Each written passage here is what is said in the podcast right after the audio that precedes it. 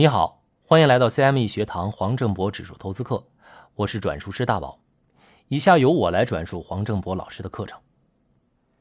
前五讲我们介绍了指数是什么，指数的特点和优势，以及 ETF 和指数期货等投资工具。这一课我们谈谈实际在指数投资的时候常常遇到的三个问题：第一是下跌，第二谁是傻瓜，第三是顶部和底部。下面我们一个个来讲解。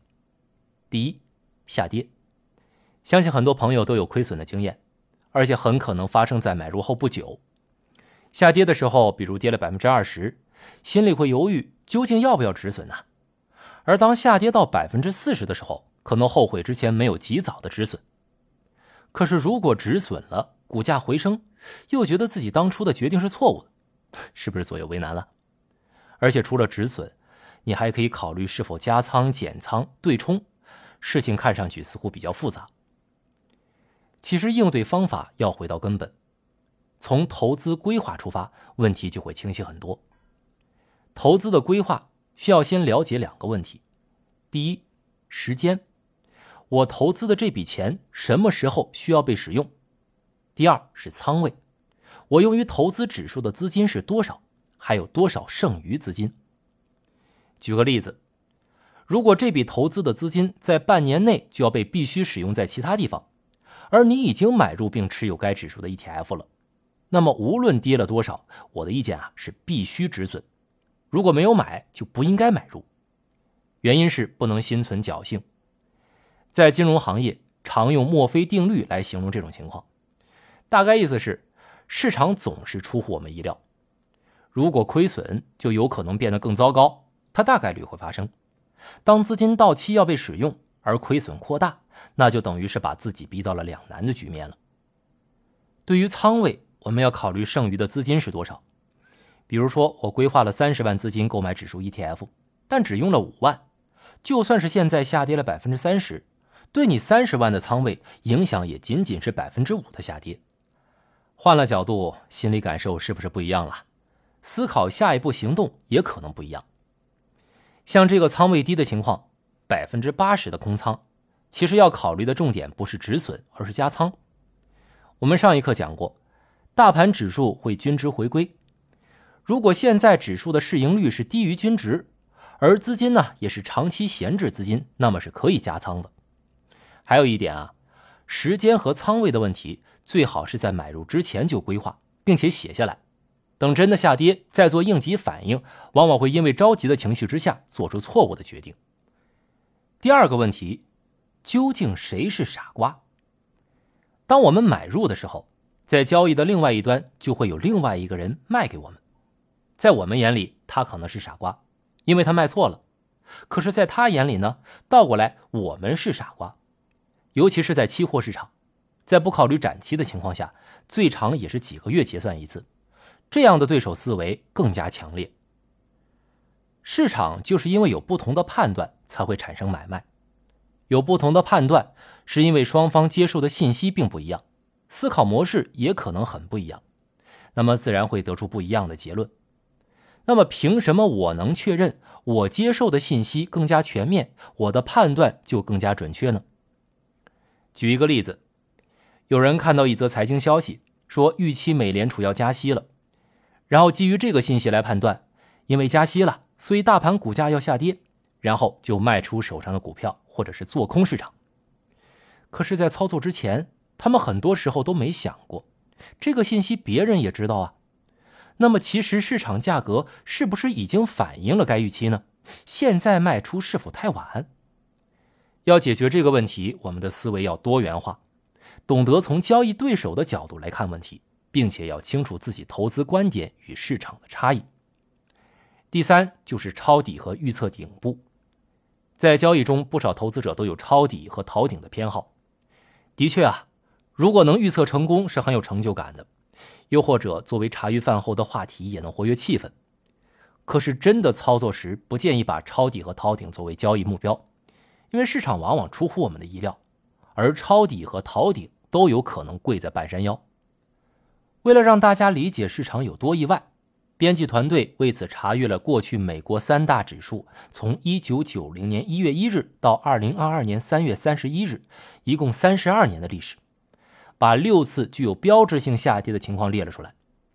我把数据放在文稿的末端，如果你有兴趣的，可以点开查看；如果不方便听我说，也能理解。被挑出来的六次标志性下跌，分别是90年的波斯湾战争、2000年的科网股泡沫。零八年的金融风暴，一八年中美贸易战和最近的俄乌战争。首先，这六次危机啊，都是难以被事先预估的，尤其是战争和公共卫生事件。然后，无论是下跌幅度还是下跌时间，都是预料之外。三大指数在六次危机中，跌幅最大的是科网股泡沫爆破后的纳指。从两千年三月到二零零二年十月，一路反弹和下跌，跌幅达到百分之七十八，调整的时间也是最长的，一共九百四十四天。刚才不是说墨菲定律吗？在科网股泡沫爆破之后，二零零一年发生了九幺幺事件，当时不单单是科技公司了，全球的股票市场都是暴跌，最终到了二零零二年十月才见底。更让人意料不到的是。从底部爬升回到五千一百点，也就是两千年的最高点，用了将近十三年。也就是说，如果我们在两千年高点买入纳指，需要到十五年才账面回本。可是神奇的事情又发生了，到了二零二一年的十一月，纳指涨到了一万六千点，仅仅用了大概六年时间，纳指翻了三倍。在整个科网股泡沫中，从疯狂到暴跌到恢复。再到飙升，整个过程都难以预料。除了两千年、零八年金融风暴的回撤啊也很长，三大指数的最大回撤都达到了百分之五十以上，最大回撤经历的天数啊在五百天左右。可是也有时间和下跌幅度都不大的，例如二零二零年新冠病毒，三大指数回撤百分之三十多，回撤时间大概只有一个月，反弹也非常迅猛。基本是一个微型反弹。波斯湾战争，三大指数的回撤幅度就更小了，只有百分之十六到百分之二十四不等，时间也不长，只有三个月左右。所以，如果交易心态是从预测顶部和底部出发，那么结果很可能是抄底抄在半山腰，或者是卖的太早了，只能眼睁睁看着股价上涨。对于这个困境啊，我建议使用概率思维来应对。也就是随着事态发展来调整，对市场的概率判断并调整仓位。以二零二零年新冠病毒的下跌作为例子，当病毒扩散之后，病毒造成的经济损失是明显的，所以市场也以暴跌作为回应。同时呢，政府都看到事态的严重性，并实施对策。可是我们没有办法预测政府一定会做出什么政策，或者是推出后对经济的帮助有多大。然而，我们可以根据各国政府和央行的措辞来判断相关的可能性，同时也可以通过零八年的量宽经验判断成效。例如，美联储在二零二零年的三月三日下调联邦基金利率百分之零点五，但明显不足，于是三月十五日大幅下调一个百分点，把目标利率定在零到百分之零点二五之间，并于同日推出新一轮的量化宽松等一连串措施。美联储表示，将在未来几个月内购买至少五千亿美元的美国国债和两千亿美元的政府担保抵押贷款支持证券，可见向市场发出信号强烈很多。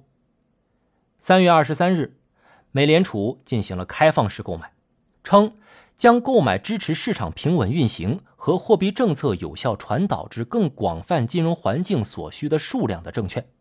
并将购买债券的既定目的扩大到包括提振经济。这一回的信号是，有多少需要就购买多少债券来支持经济。根据零八年的经验，美国的量宽是能够拯救经济的，后遗症那是另外一回事儿。所以，当美联储拯救市场的力度越来越大，释放的信号越来越强，也就能提振市场的信心，仓位可以随着预期事态逐渐变好而加仓。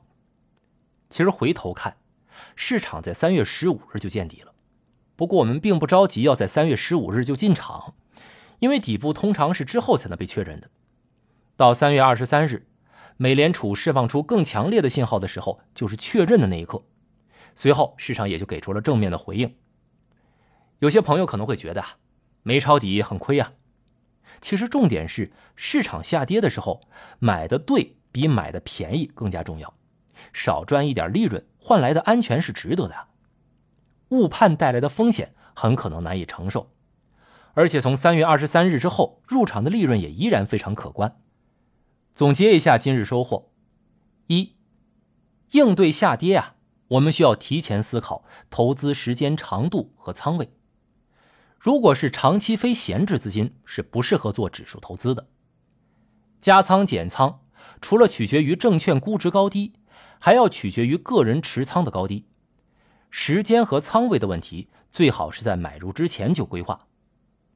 二，买入之前也需要思考，获取的信息是否已经被市场价格反映，或者我的信息和思考是否能够兼顾多角度。三。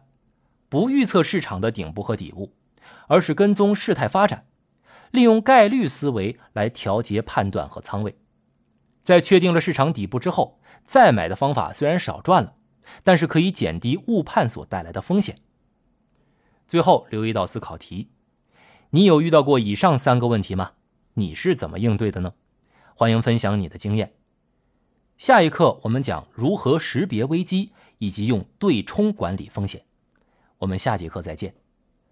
另外，如果你对课程有什么提问和反馈，可以电邮给我们，之后精选留言和问题会放在加餐内容内，我们会一一解答。电邮是 editor at directaccess dot com dot hong kong，或者麻烦你点开文稿查看，谢谢。